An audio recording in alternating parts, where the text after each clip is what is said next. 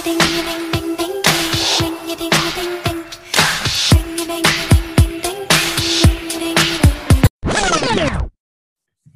girlies, welcome to Crisis Twink, the podcast where we ring the alarm about cultural emergencies. Whether it's a flop album, an insane headline, a problematic fave, or just something that needs to be urgently discussed or you'll die, we're going to revive it and make sure it gets the medical assistance it so desperately needs. My name is Drew Haskins, and I'm the only twink who can save a culture in crisis. Joining me today is dear friend and academic scholar excellence, uh, Annelise Escher. Hi. Hi, Drew. Thanks for having me. Well, thank you for being here. I mean, what, this is going to be, I think this more so than any episode we've done so far, not to spoil what the topics are going to be, but I do think that we're going to give the gays everything they need today. I feel really honored that you included me for this particular episode because I know how passionate you are about our subject matter. So oh, yes. oh, I'm, yes. I'm honored. See, this is like two PhDs. like fighting a to- or not fighting but like coming together atop the mountain and mm. like issuing a call to the world that unleashes an avalanche of both positivity and negativity. I think that's what we're going to do here tonight. I feel like I am I am the grad student who is TAing for your PhD, you know? Like I yeah. feel like I'm still a student compared to you, but I'm no, honored but climbing this mountain with you. I, I I wouldn't say that at all. I think this is a this is two professors having, maybe if not on the mountaintop, then having a nice cup of coffee at the okay. end of a long career. We're tired, okay. we're at the end of our rope and we're ready. I don't know. My, my metaphors are just going absolutely bug nuts tonight. Um, I was going to continue with the mountain metaphor and um, bring it back to Miley Cyrus, another queen of pop, but we can- Oh, we can like the climb? Like, mm-hmm. like the climb. Yeah. Are we at the end of our climb or at the beginning? It might just be the beginning. But it is the climb. It is yeah. the climb. We don't need to define where we are in the climb. Wow. So there, there, this podcast is just stupid dumb. We very rarely achieve a nugget of wisdom that was that was just proffered forth. And I think this is like, maybe this, there's some cosmic significance here because I'm just now realizing this is the sixtieth episode, which in and of itself, sixty, what do you think about the number sixty? Like that's not really an anniversary number, but it no, is but cosmic. Isn't that, okay, I'm, I'm thinking um, anniversaries of Queen Elizabeth. Isn't that her Diamond Jubilee? It is the Diamond Jubilee. This is your Diamond Jubilee episode. Oh, wow. Huh.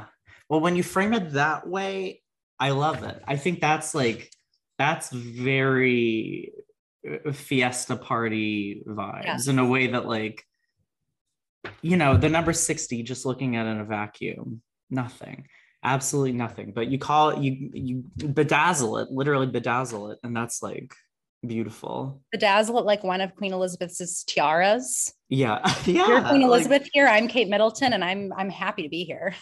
I love um I remember I think it was twenty eleven when Will and Kate got married and the Queen had maybe it was her Diamond Jubilee. Like I remember watching it on C N N though mm-hmm. with my family and I remember the Queen going down the um the Thames in mm-hmm.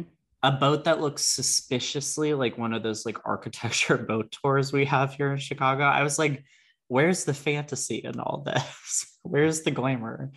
It felt like a letdown after specifically the carriage ride that Kate Middleton took. I yeah. have a strong memory of waking up at four a.m. to go downstairs oh, and watch that. We, and we I were up. Yeah. Oh, absolutely. I got up for that wedding. I also got up for Meghan Markle's. I just, I love getting up early for a royal wedding. And I feel like that moment had just so many magical moments that felt true fantasy that I would, I wanted the Queen to have some of that. I know she's had her own moments, but I want her to have all of those as well. It, I mean, I'm not going to be ageist about this. I would never do that on this podcast, but she in and of herself is not a fantas- a fantastical person at this stage in her life. And I would argue, like, do you watch The Crown?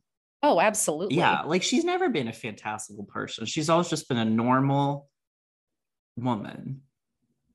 Yes, and I think with modern day and age royalty with all of the social media and all of the all of the discussion around it, it's become more of them just being celebrity culture. And I feel like she's trying to, she's leaned, leaned, leaned more into being just solid. Yeah. So I feel like that's changed over time, even as I think more and more about all of the new Diana documentaries coming out. It just, it just reflects even more on the queen and how much she has just been a stoic presence. And I think maybe that's for the best. Like, you look back into fairy tales, to fantasies. A fantasy never starts with a queen. It's, it is, the princess is like, that's the be all end all almost. Like, we have like culturally glamorized princesses at the expense of hardworking, stoic, leading the country queens. And I'm not talking about queens in a like you go girl sense. I'm talking about the position itself. Queens. Yes. And I feel like that's the classic. It's the matriarch. It's the, it's the middle-aged women erasure. Yeah. Like, we don't want to, I want to hear like, um, like a six style reinvention of all the tertiary queens from like the, the tales of like Charles Perrault and Hans Christian Andersen. Like, let's get that. Like, I don't want to hear about the stepmother in Cinderella. Like, what about the prince's mom? Like, let's do that. Yeah, the Whoopi Goldberg character in the Brandy Cinderella. Yes, see, okay, now yes. We're talking here, because that, like that, um, she made a, a mountain out of a molehill with that role. I love the Brandy Cinderella so much. Like, it's uh, iconic. We've discussed this before, but I have a clear memory of getting that in a D V D box set mm-hmm. underneath the Christmas tree one year. That is probably one of my most watched movies of all time. Yeah, I think that was my introduction to Whitney Houston. I, I genuinely. Oh did. No, me too. Like that, because we were too young. We're the same age, I think, and like we were too young for all of her other stuff at that point. Like, but that was my introduction to so many of those people, like oh. Brandy herself, like Bernadette Peters, who has been a lifelong, like, enduring fascination from them. Like, I just, I like, what a great movie. I'm glad it's on Disney Plus again too. Like, we were, we have to do our like uh, a screening soon. I think we could lead that and lead a discussion afterwards pretty well. Um, also, I'll recommend N P R recently, their uh, cultural podcast also just covered it once again, just how many years later, because it was being uh, because it was being released on Netflix, just yeah. to discuss how much everyone loved it across generations. It's a real crowd pleaser. It is a real crowd pleaser. And it's just, um, it's crazy that they, they got so many like iconic people in one place for a T V movie too, like. And something that's really endured, like, especially people our age. Like, I feel like people younger than us never really figured out how to see it because it was only streaming recently and only started streaming recently. But, like, I hope that we have, like, a critical reevaluation. Yeah. Uh, I also think it might be time for a fresh version of Rodgers and Hammerstein Cinderella. Yeah. Like, I think every generation needs their own version of it in the same way that needs their version of A Star Is Born. Exactly. And it's very interesting that you bring up every generation's version of Cinderella, because this is a perfect segue into our first game. Okay. So we are going to play Go Call the Governor. I'm going to present you with three cultural scenarios from recent and or ancient history, and you're going to decide whether or not the governor needs to be called. No wrong answers, but your choice is binary. Does the governor need to be called or not? Ready to play? Ready to play, governor. All right. St- the star of Amazon's Cinderella, Camila Cabello, is replacing Kelly Clarkson on The Voice as a judge for its upcoming twenty-third season. Does the governor need to be called? I'll say no, because I do not know who is still watching The Voice. Okay. Well, that's that's a good way to frame it, because I can't answer that question either. That's not something I've ever really watched, though, I'll be honest. No, and I think I feel like I get the occasional great audition in my Instagram Discover feed. Yeah. And they're generally entertaining, but I've never watched beyond that. So I can't say that I had any thoughts or opinions on whether Miley was a coach or Um, I think Ariana was for a while. Yeah. Was for a while. Like, I think lots of wonderful queens of pop have, have been coaches. And I have to say, it hasn't really impacted no. my mainstream version of, of pop culture. And I don't think it's getting like Stan's eyes on the screens either. Like, I don't, I think it's just like, it's a paycheck. Like, these shows are not star makers anymore. Like, that's not necessarily new thought either. Like, you go back to the American Idol winners and none of them have really made a dent since, like, I don't know, like Philip Phillips ten years ago. Oh, like, yeah. Scotty McCreary, that was like probably around ten years ago too. Like, that was kind of about it. Like, yeah. And The Voice is only, like, I would love to be corrected, but I can only think of two Voice alums who are like actually famous out of twenty-three seasons, and those are Morgan Wallen, who is like, ooh, and um, Melanie Martinez. And I am only peripher- peripherally aware of either of them, but yeah. Carrie Underwood, Kelly Clarkson, like, those are big names yeah. that have transcended any sort of basis in reality television. I mean, Kelly Clarkson is so big that she got to host another singing competition show. Like, that's full circle. Um, people were very uh, upset about Camila Cabello getting cast on this show that no one watches, though, because at the, I think um, the main objection is that she's not a vocalist herself. Mm. I'm, I'm not, what, what say you about this? So Camila Cabello, for me, falls into the category of people that I I choose to not particularly like, and that is the person who broke up the girl or boy group. So I mm-hmm. choose to dislike Zayn. He left first. I can't get behind that kind of behavior. Yeah. Yeah. Camila left first. I can't get behind that. Have some loyalty. So she's not my favorite. Um, I n- nothing against her, nothing against her music. She's not well, what about The Voice? The, the voice, voice of The Voice. The voice of The Voice. I think she has just as fine of a voice as several of the other coaches who have been on. Okay. Okay. Is she a better singer than Gwen Stefani? Wow. I'd love to hear your opinions on that first. Oh, hmm. So you're, you've put me in an uncomfortable position now, the same one in which I just tried to put you. Um, I... This is so hard because I would say neither of them have traditionally pleasant voices, let's say. That being said, Gwen, I think it makes better stylistic use of her voice, like doing ska with No Doubt, perfect use of what she has. Her like bratty pop solo career, perfect. I'm not convinced that Camila has found the right music for her instrument.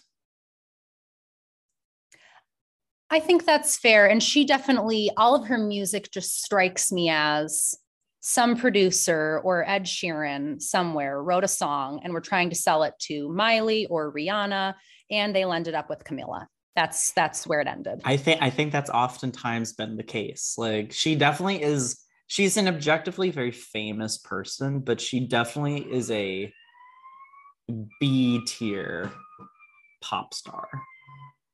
Agreed. Agreed. And I don't think she has the vocal talent or training that an Ariana or that no. a Kelly Clarkson has. And that comes through. But I think her music does affect people in a way similar to Gwen. So I think that's an apt comparison. yeah. Okay. I, I can I can get behind all this. P- I think people just like residually don't like her from um, her leaving Fifth Harmony, because the tweets today were, I pulled up one that really made me up, uh, one, uh, just like a tremendously rude thing to say about something else. Um, um, I do fall into that category of people though, who just choose to dislike her fundamentally because of leaving Fifth Harmony. And that's fine, but you didn't tweet something as rude as, this is like giving Plankton a food on, or the, oh my God, this is like giving Plankton a show on the Food Network. A SpongeBob reference. That's yeah. dark.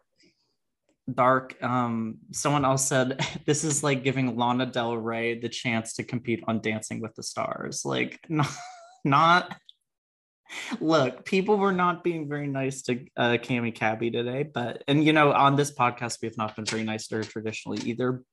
Were they uh, meaner to her today than they were after her Cinderella adaptation on Amazon? Well, okay, well, good good for you for bringing that full circle, because that, I think, is like, that was horrible. Every clip I saw from that, I was like, this is not something that I will be participating in. Like, I watched the first five minutes and turned it off, which yeah. says a lot. If they had done just a straight up Rodgers and Hammerstein adaptation, probably it wouldn't have been like great still, but like it wouldn't have been what it was. Like I've I've probably seen like seven musical numbers from the film, and I'm like, why do we need any of this? And that like the flash mob promos that they did with like James Corden and stuff in the streets of L A, like I had friends who got caught in that, like caught in the traffic of that, and are scarred to this day.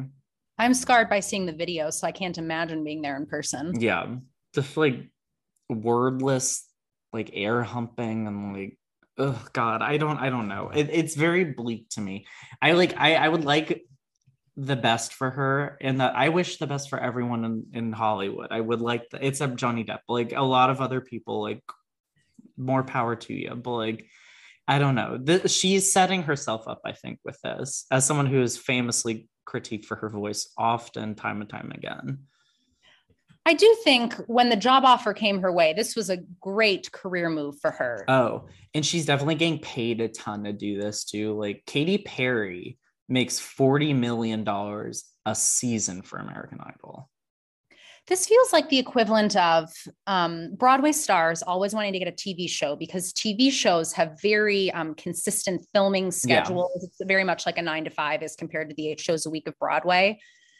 Getting to be a judge on a reality television show seems like a much better deal to me than having it, to record a new record, no. go on tour, all of the above. So if that option comes your way, absolutely take it. Yeah. I mean, it's probably only like in total two months of filming, if not maybe a little longer than that. But like a lot of those like audition ones, the auditions for those shows are like pre-taped like a long time in advance. So that like, That does, I that that makes economic sense to me. So I guess she's getting the bag, and people can stay mad, but like, I also think she's one of those people that people are going to be mad no matter what she does. Oh so yeah, no, forgetting a paycheck. So I'm going to say no. We don't need to call the governor. Good for her. Good for her. Good for her. Good for her.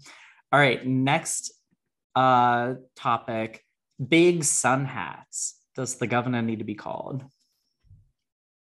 Once again, no. Okay. The ozone is getting thinner.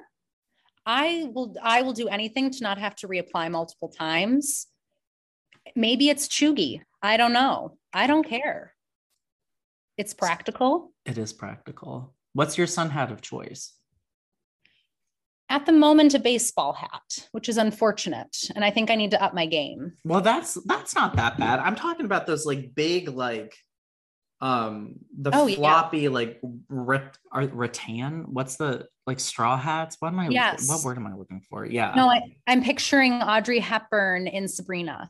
yeah yeah yes. That's like the chic version mm-hmm. of it though. mm-hmm. Like you put two, and we talked about this on um Friend of the Pod Allison Swimmer's episode, but like Audrey Hepburn is like such a chuggy emblem these days almost. yes. But you put her in a sun hat, even though she's not chuggy herself, but like you put her in a sun hat, and those two things, like the chugginess cancels. It's chic then.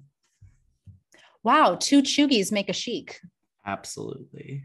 Absolutely. Okay. That might be my goal. Yeah. Wow. I'm going to channel that. We've made a I, discovery here. I mean, like w- basic minimalism in fashion, like essentials are like back in fashion. I think it's like a reaction, like all this like Y two K, like mid two thousands revivalism in fashion that's going on. People are like, why can't we just dress like whatever, simple? So, but I don't know. I, I like, I do like summer hats are so like overplayed, I feel like, in the summer, but I guess you're right. Like, what's the alternative? I think fear of the sun is sort of trendy right now. So yeah. if you can channel that into a hat, absolutely. There are limits to the size of it that before it gets ridiculous. Yeah. But I think that practicality is very much in keeping with the trends of the day.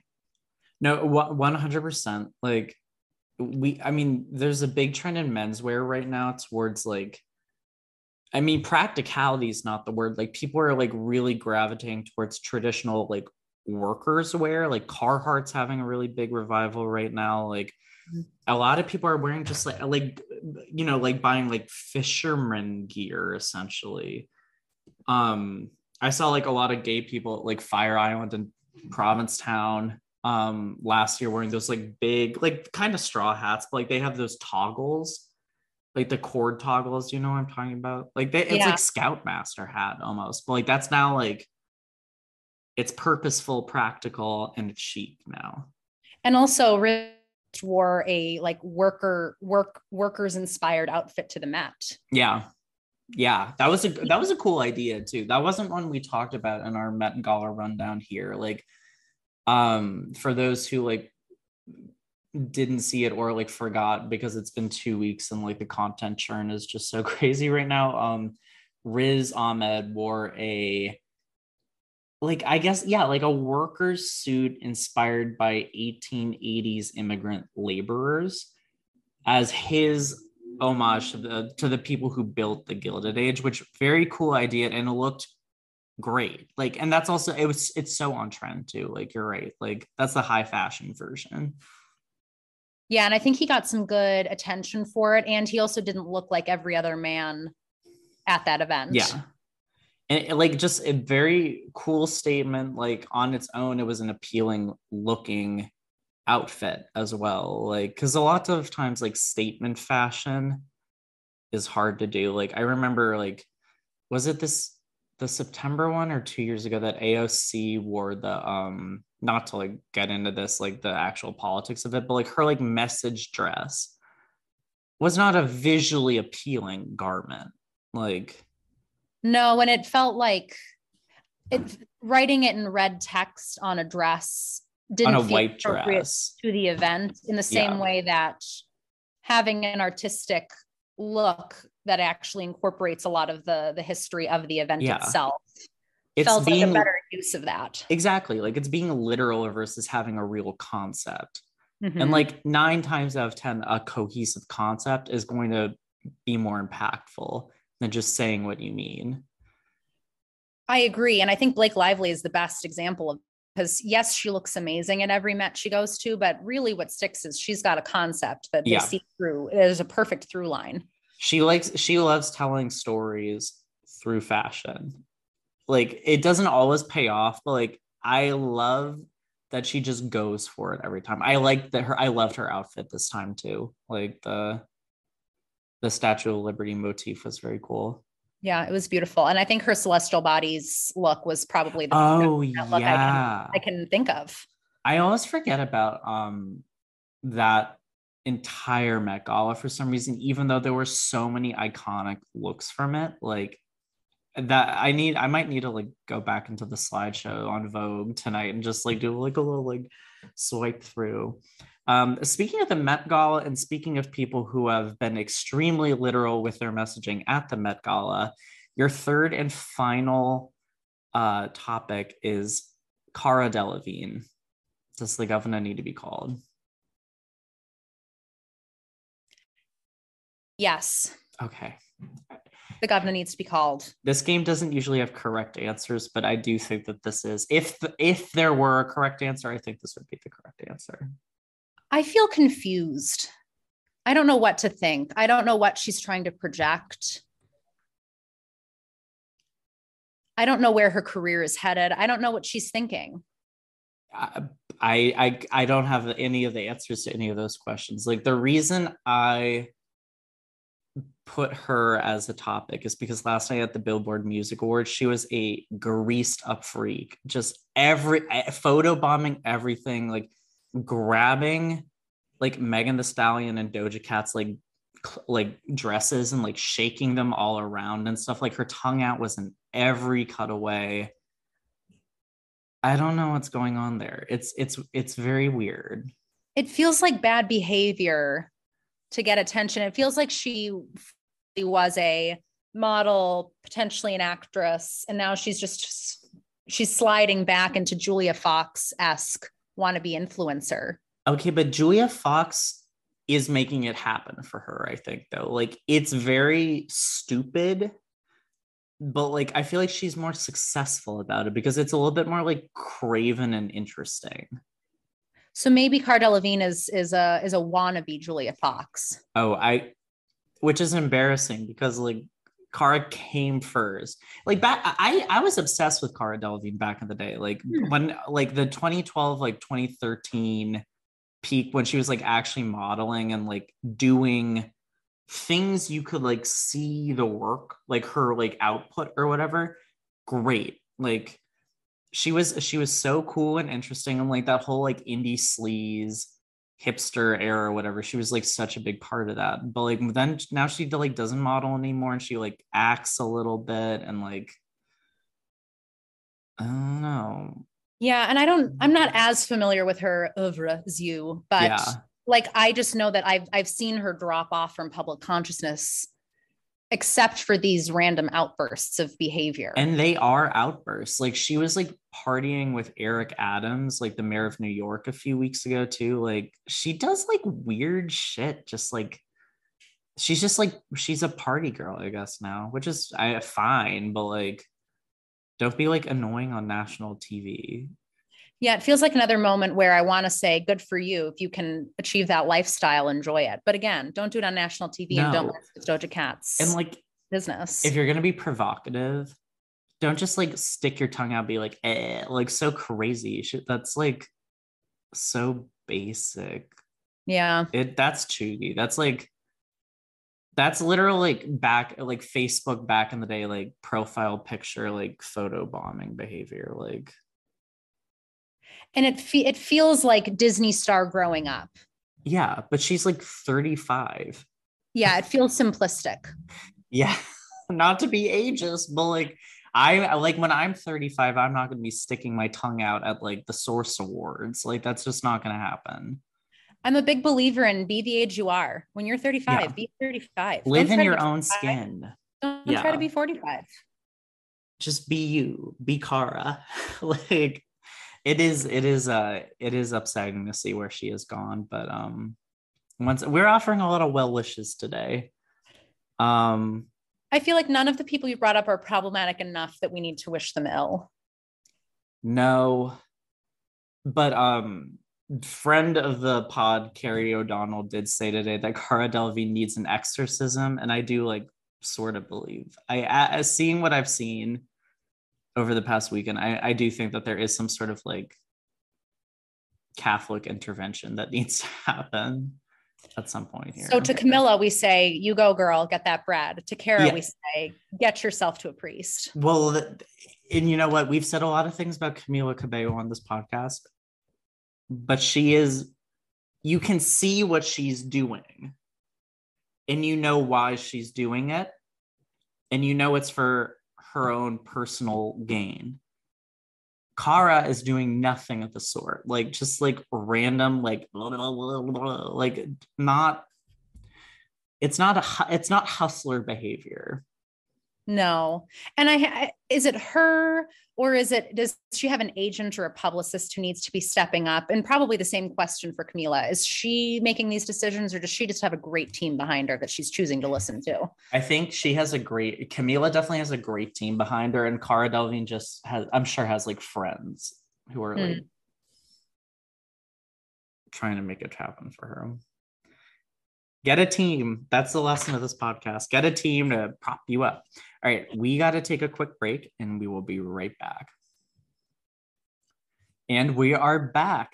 Let's move on to this episode's cultural emergency. Annelise, what are you rushing to the E R today? This is not an emergency in that it is not recent, but Drew, it's something you and I have discussed, and yeah. it's Lady Gaga's performance with Bradley Cooper at the twenty nineteen Oscars of the song Shallow or Sha-la-la-la-lo. Sha-la-la-la-lo, yes. Um, I, an emergency does not have to be recent for it to be an emergency. And this, the the the alarm has been ringing since the day this has happened. So I'm glad you're, you've taken it here to this space. Yeah, and you know I have thoughts and opinions on this. So yeah. I'm, I'm going to give my background spiel and then I want to hear your response because I know you're someone who's steeped in Gaga lore. Steeped, steeped like oolong, yes. So for those who aren't aware, there was a, a pretty iconic performance, I would say, at the Oscars in twenty nineteen of Bradley Cooper and Lady Gaga of their hit song, Shallow. And people just went to went to town on Twitter saying that this they were so in love and so passionate on stage. They must be a couple. And I just thought the whole thing had just too much artificiality about it, because I had seen a performance from the month before. I think it was January twenty nineteen, if mm-hmm. I'm correct, where Bradley Cooper happened to be at Gaga's residency in Vegas, which Enigma, we must call it. Call it by its name. Yep. Call, call it by its name. I feel like Vegas residencies should be another topic for another yeah. day. Absolutely. Absolutely. Add Donny Osmond to that list, and Celine yeah. as well. Um, but that particular performance, you can find it on YouTube. She actually called him up onto stage and he wasn't expecting, and they actually just sang the song without planning it to an audience. And it was pretty incredible to watch. Just two very talented people with a lot of chemistry. And I genuinely believe, here's my point. I genuinely believe that the Oscar producers saw that video and thought, ah, we are just going to recreate that video to fake an emotional moment here at the Oscars. That's my thought. What do you think? I agree with all of those statements and sentiments, with the additional statement and sentiment that I do believe the Enigma residency thing was absolutely planned as well. Really? Because those are two theater kids who have always loved to stunt, and I do believe it was one hundred percent planned. I'm shook. I, I just, I, I, I am steeped in her, and I don't think she does anything spontaneous anymore, to her detriment largely, but like, I, I think, I mean, she was campaigning for that Oscar so hard, and she knew that was going to get clicks. I want to talk about this Enigma performance though, because I rewatched both of these today in preparation for the episode. I had not seen that Enigma one since it happened. I can see why you think it's so spontaneous. I'll just put it that I'm, way. I'm like, feeling naive right now because you, someone who actually works in the industry, telling me that it was probably planned, I believe you. But I so, also genuinely thought that that was just a moment between two people that I oh, watched. It's a well-acted, well-calibrated moment for sure. But those are two people who are like gunning hard for an Oscar. Like when you campaign for an Oscar, everything you do is planned out. Like you don't walk to C V S unless like it's planned out. Hmm. Wow. This is shaping a lot, because now I'm thinking, like, if I'm thinking about all of the work that she put into that, that Oscar season, and then thinking about how unsuccessful she was with House of Gucci. And she tried twice as hard for House of Gucci. Like she did all those. I mean, we've talked about it so much on this podcast, but like all the stuff she did about like, Patrizia Reggiani sent a swarm of flies after me. Like I talked in this accent for six months. Like I think this woman's gonna come kill me. Like I, I, I was Patrizia. Like, and the accent was so bad too. Like, well, so maybe um, that is a victory for Gaga, because that moment felt true to me at Enigma, me a naive observer in the industry. And I'm still thinking about it three years later in a way that I haven't thought about House of Gucci since I watched it. Well, it is so impactful, that Enigma performance, because like, you know, or planned, unplanned aside, it is, I, I just forgot about the aesthetics of the Enigma era, like Gaga and that like teal, like choppy, choppy, choppy wig. And she's in a black t-shirt. She pants to him in the audience. He's there in like a trucker hat and like a gray tee. He looks like a tourist, which is why another reason why I think it's like sort of intentional, because he looks so like conspicuously inconspicuous. Hmm. And it's like Jackson Maine drag. Yeah, I feel like he was channeling that look, though, that entire year as yeah. a part of him gunning for it. And he also wasn't appearing anywhere with his, I forget if it was his girlfriend or wife at the time. It was uh, back when he was dating Irina Shayk. Okay. Yeah. Okay. Like he was never appearing with her in public, which is a trick that I know pairs figure skaters use to appear more at one with their partner. They don't oh appear with their actual, actual girlfriend or boyfriend. They in public because they just want the public to see them with their skating partner. That is so, they, so funny. Oh, it's true. It's absolutely true. I was pretty obsessed with the uh, pairs skaters from Canada who won the twenty eighteen Olympics. Yeah. Te- what's Tessa something? Tessa right? and Scott. Yeah. yeah. Their, their Moulin Rouge long, long routine still hits, worth rewatching. So I think if, if Bradley and God taking a play out of that book, I respect it. And I believe it. The, the, those are two people who love um, theatrical source material, if you catch my drift here. And I think that like that that that is that is so funny. I'd never heard that before, and that makes that that has cracked the code for me. Like, I absolutely believe that this was planned now. Okay. Too. Like, okay. Wow. Mine is so funny. My own mind included. Yeah. But I, I yeah. Go ahead. Well, do you actually like the quality of the Enigma performance?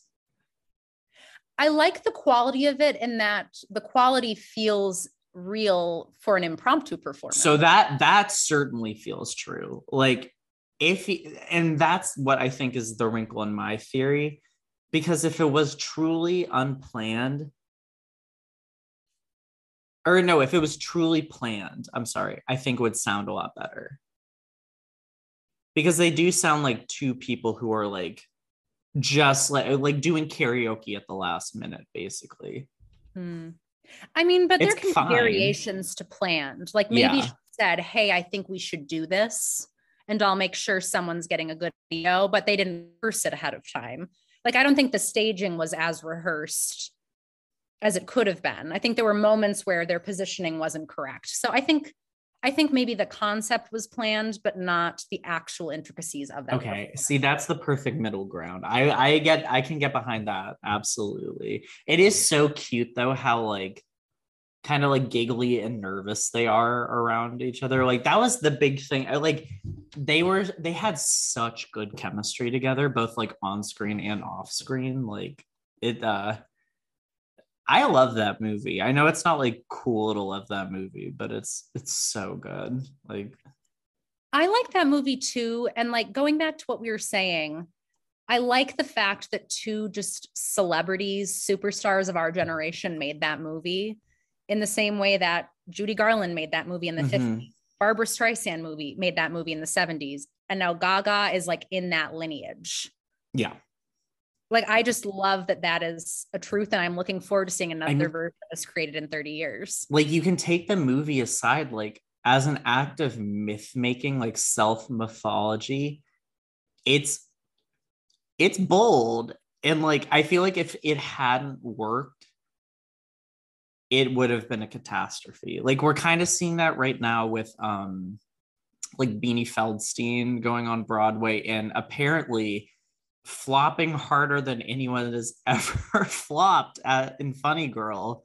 Um, you, Talk about you, someone getting a rough name on Twitter. You gotta, you you know, that's a hard show because it's literally built for Barbara, and you can't just, like, who can just do Barbara besides Leah Michele? Michele giggling somewhere in a corner. Yeah, it's like beautiful. her, like her hexes and incantations worked.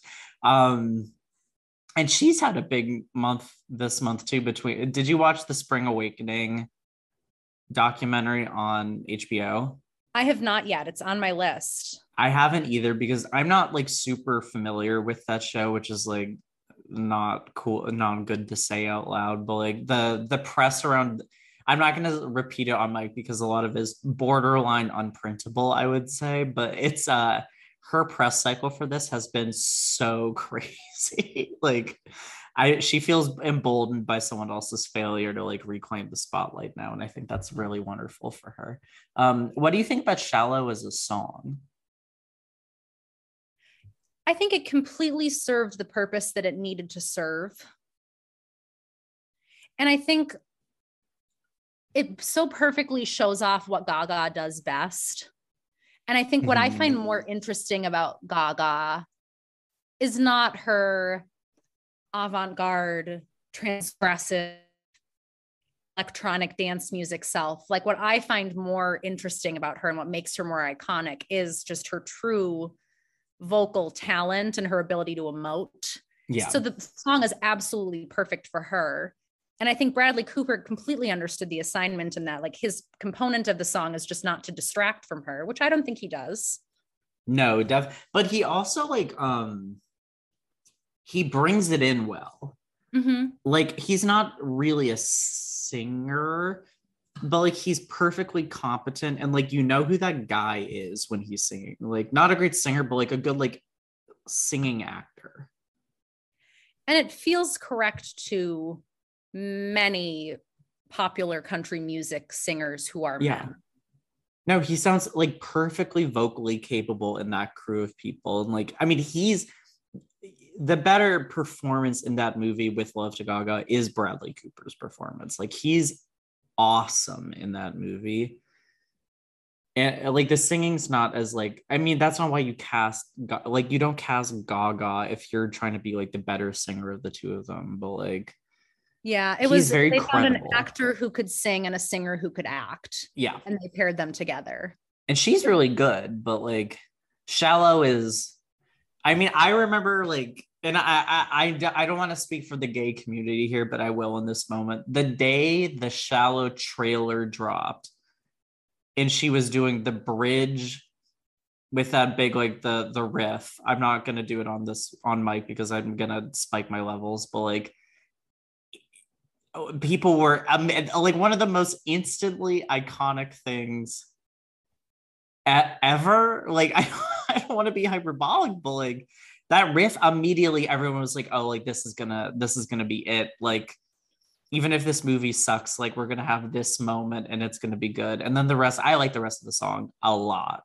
Like, and I think we may not be still be watching the movie in thirty years, unless it's just because people want to go see old school Gaga in the same way that we want to watch old school Judy Garland. Yeah. But I do think we will still love hearing that song come on at the occasional karaoke bar. Oh, I mean, right? I, I did karaoke to it a month and a half ago. Like, it's, I think that the song is going to live on so much more than the movie is going to live on. Absolutely. And I think when we're thirty-five year olds acting like thirty-five year olds, we're still going to be wanting to karaoke to that song. Oh yeah. Because it's also, like, not, uh, it's, like, an easy, not easy, but, like, it's actually a pretty easy song to sing. Like, it's, the range sounds crazy, but, like, it's mostly shouting, which makes it a perfect karaoke song, because karaoke is mostly shouting. Um, I, let's get to the refined performance of it all, though. Your, your, the emergency you brought in was the Oscars performance specifically. Yes. Which was obviously a much more rehearsed event. What didn't work about it for you? For me, and perhaps it's, I think my thoughts and opinions about it have changed in recent years, because I have felt more closely the Oscars trying to create an emotional moment, just mm-hmm. desperately. And I think, like, so I was it twenty eleven that Glenn Close had that comedy bit where she was, where she, do you remember where she got up and danced to Debat and she was- Oh, oh, twenty that was twenty twenty-one.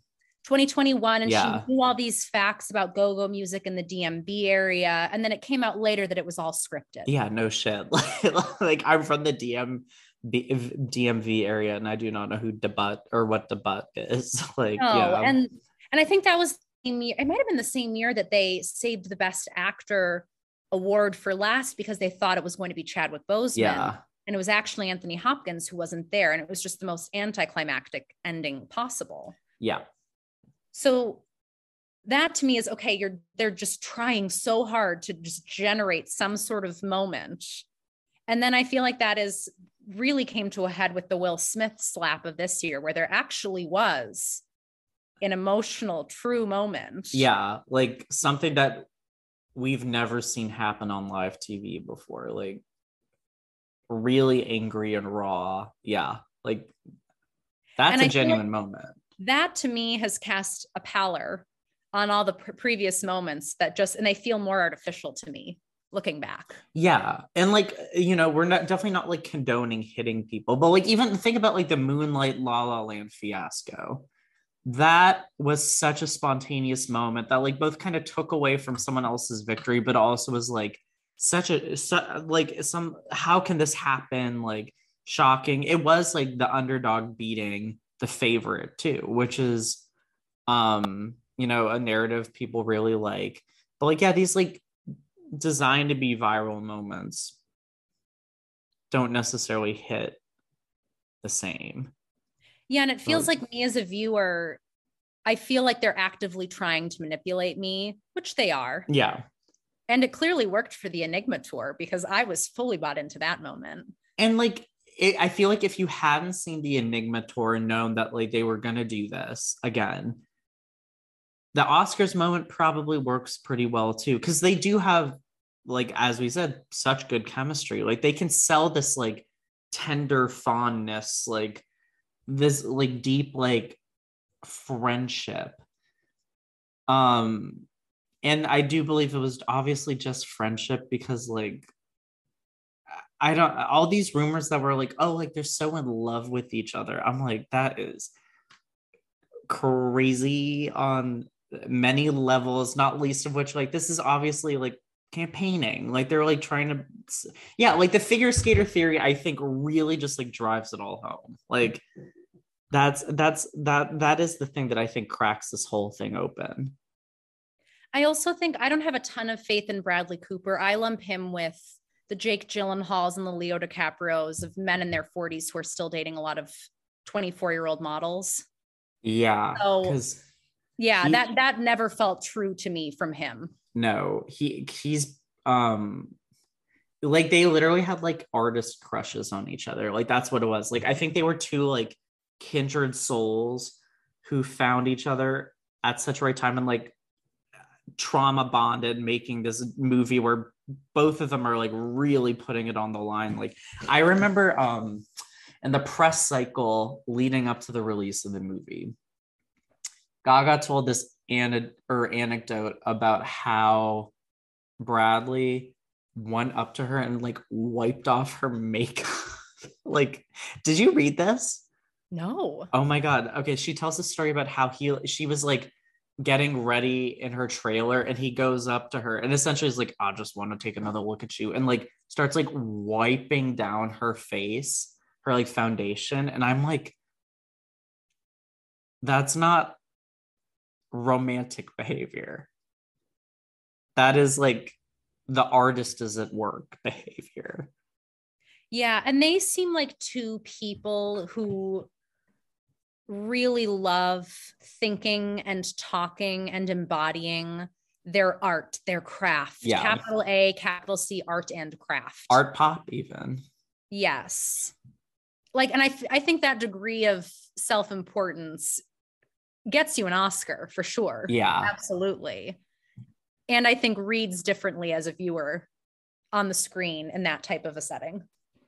It's definitely not the Oscar either of them necessarily wanted, I think, because like she was gunning for actors so hard and he wanted director that year and didn't even get nominated, which was like a fa- failure on several counts. Like he, that movie is a very well-directed movie, but like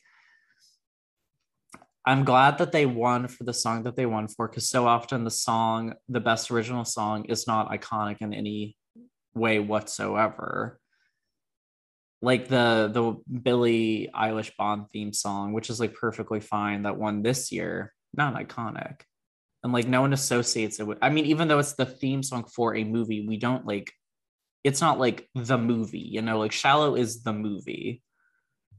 My Heart Will Go On is the movie. Oh, but have you seen The Bodyguard? Yeah, I've seen The Bodyguard. No, no, no, but that's the movie. That's the movie too. But that wasn't an original song though. That's true. That's true. That's yeah. Just Dolly Parton doing her work. I don't know, because Shallow, would it, would Shallow have become the song that it did if it didn't have the movie behind it? No, for sure no. And the movie would not be anything without the song. I agree with that too. Like you need like, yeah, no, that movie doesn't work at all if Shallow is not what it is, because you have to sell this idea that this woman is a generational undiscovered vocalist and songwriter.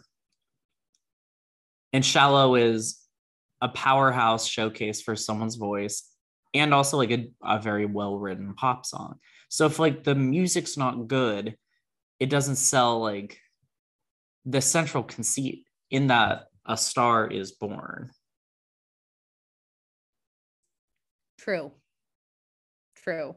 I, perhaps this gets into a larger question of what should the best song category be about? Because I would argue that like the history associated with the James Bond theme songs gives more weight to any any nominee from that particular, like I am no. fully on board with just about every one of the theme songs that's come out with the Daniel Craig series of uh, I I like most of them. I think Skyfall is like a top five theme for me. Um, and like the Bond movies are my favorite movie franchise by far. So like I the songs are very, very, very near and dear to me. I don't think like The Writings on the Wall from Spectre, the Sam Smith one, and Billy's both won the Oscar, neither of which I would argue are like even top ten Bond theme songs. Like when you go back into like, you know, stuff like A View from a Kill by Duran Duran, or like Tina Turner Goldeneye, or like even the Madonna one, like Die Another Day, I think is so cool.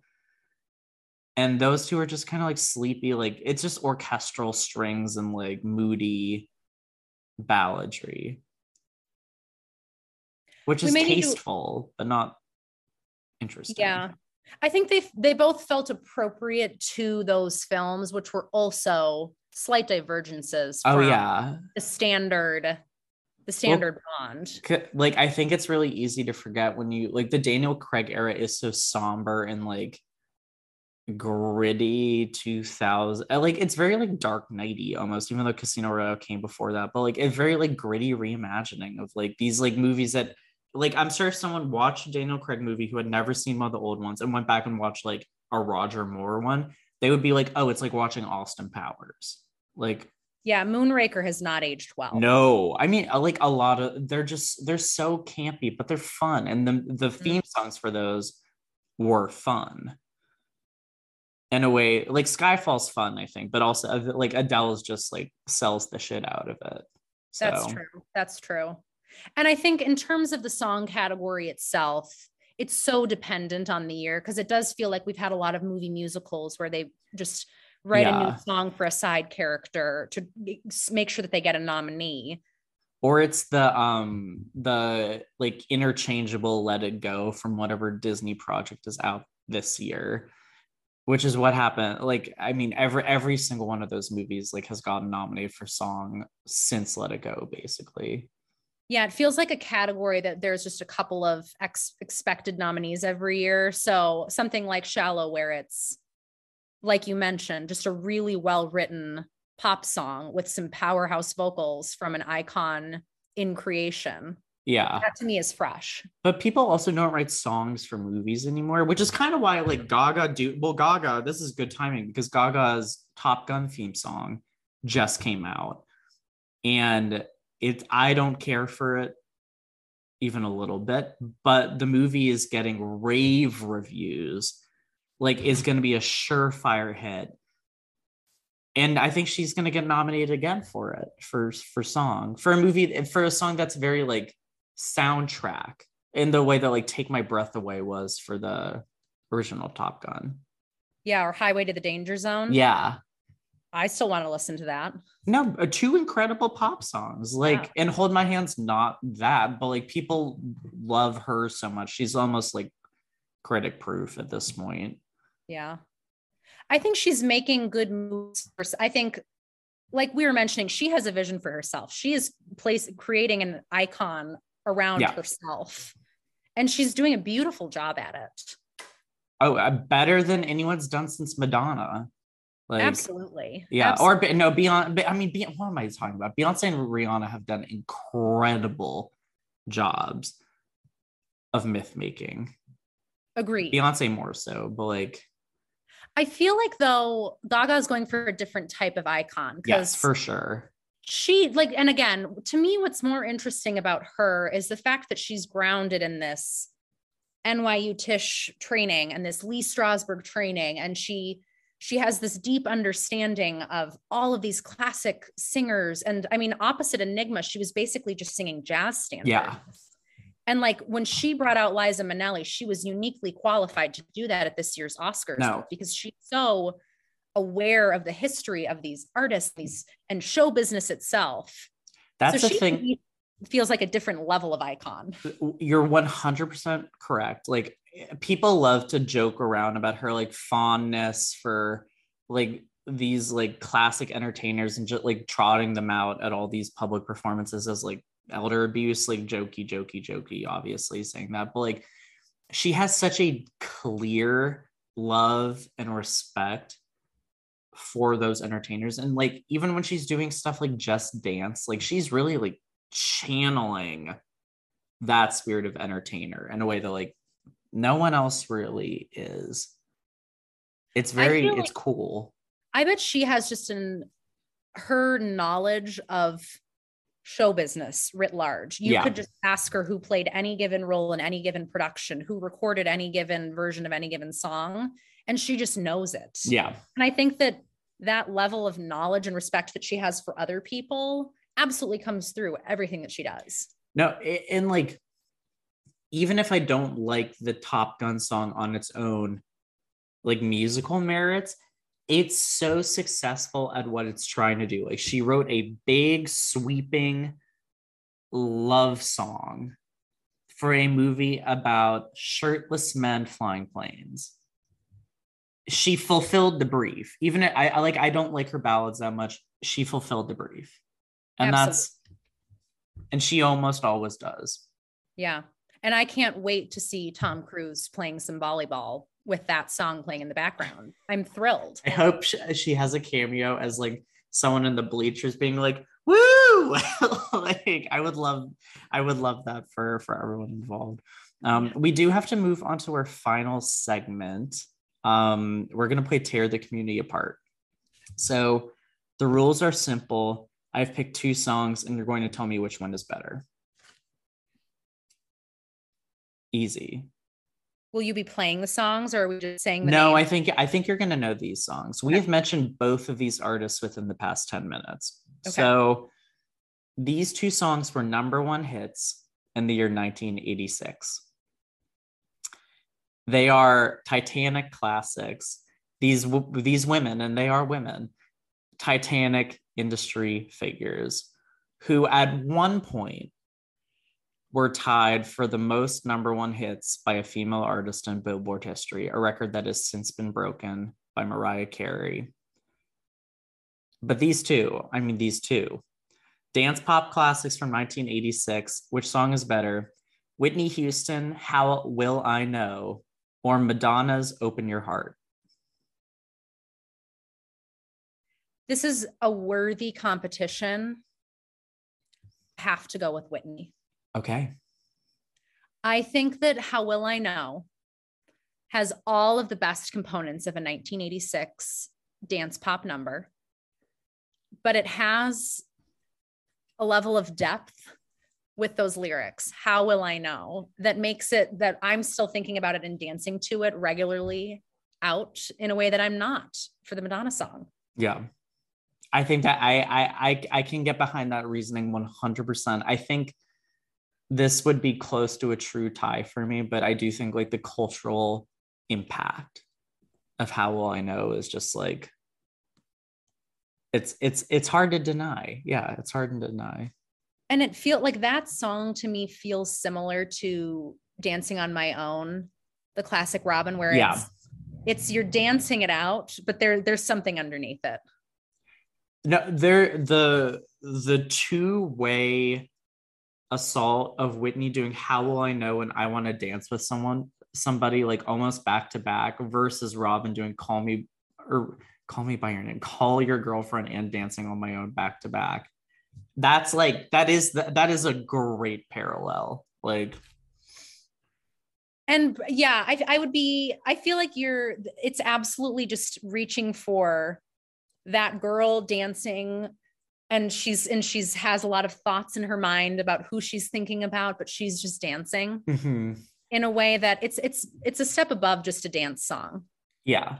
I, I, I understand why Whitney's ballads are so canonized because they are mostly excellent, and like the the technical proficiency, like I mean, no one's, I don't think anyone except maybe Mariah is even on that vocal level, like no one in history. But her dance songs are so much better than the ballad, because like you're getting the vocals, but you're getting a lot more like energy and like joy, or like, I mean, it just, she's so, she's such a good um, singer who can act through song. Yes, absolutely. Perhaps not actually act, because as we've discussed, The Bodyguard. She's not, she's not terrible in The Bodyguard. Like that, the, the, the plot and the writing of the movie are what really like makes that movie like, like, yeah, but she's good in Cinderella. She is. That that feels like a role that demanded quite a bit less. Oh no, yeah, I mean, it is, it's it's a cameo, and she gets to sing Impossible, which is incredible, but like that's um yeah, I guess you're right, it's not challenging, but like she's fun, like yeah. That's more than most people can say. um That's true. I love Whitney. My one thing I will say against Whitney is I do prefer Dolly Parton's version of I Will Always Love You. Oh, I agree. I agree. But that, like, the Whitney version is, like, undeniable. But the Dolly version is, like, I just like the, like, kind of sweet sadness that, like, it feels more true to the song. Yeah. I have one other childhood memory to share, which is I have a strong memory of my dad saying, "You've never seen Whitney Houston sing the national anthem." And I remember yeah. he sat me down and pulled it up on YouTube, because he was like, "This is the most beautiful thing I think I've ever heard." So he's clearly still thinking about it decades later. Yeah. It's, I mean, it's, it's an enduring topic of fascination in our culture. Like I remember in an early, early, early episode of this podcast, we tried calling the governor on the national anthem, just like conceptually. Um, and Whitney's movie. Whitney's was the only version that did not uh, get the governor called on it. The the only exception. I stand by that. I can't yeah. think of another one off the top of my head. It's just, it's too iconic. She like really just ruined it for everyone else. Um, Except I will say there was a great moment when I think it was Beyonce who was asked to sing the national anthem at Obama's first inauguration. Yes. I yes. Think. Yeah. And the story was, if I, I think I'm getting this correct, the story was, I think she had a delayed flight and she didn't get a chance to rehearse in the actual space with the orchestra. So I think she lip synced. Yeah. Used that, recording. I think that's, but, um, that's pretty common for outdoor live performances. I yes. Think. And I think people gave her a lot of flack for it. And she did a press conference a few days later explaining all these circumstances. And so she just sang it live, a cappella, in yeah. front of a press conference. And then at the end, she said, "Any questions?" Any questions. And I think that is an iconic moment that makes me want to keep around the national anthem. No, I, because like, it can be used as a weapon, essentially, like a vocal weapon. And yes, I, I, I can get behind that sentiment. Um, I do have one last question for you, and it can be yes or no. It just simply yes or no will suffice. Um, Did the Glee version of How Will I Know change your life? No. Okay, so this is the difference. Annelise is not mentally ill, and I am mentally ill. And with that, um, I do think we have to wrap up our episode.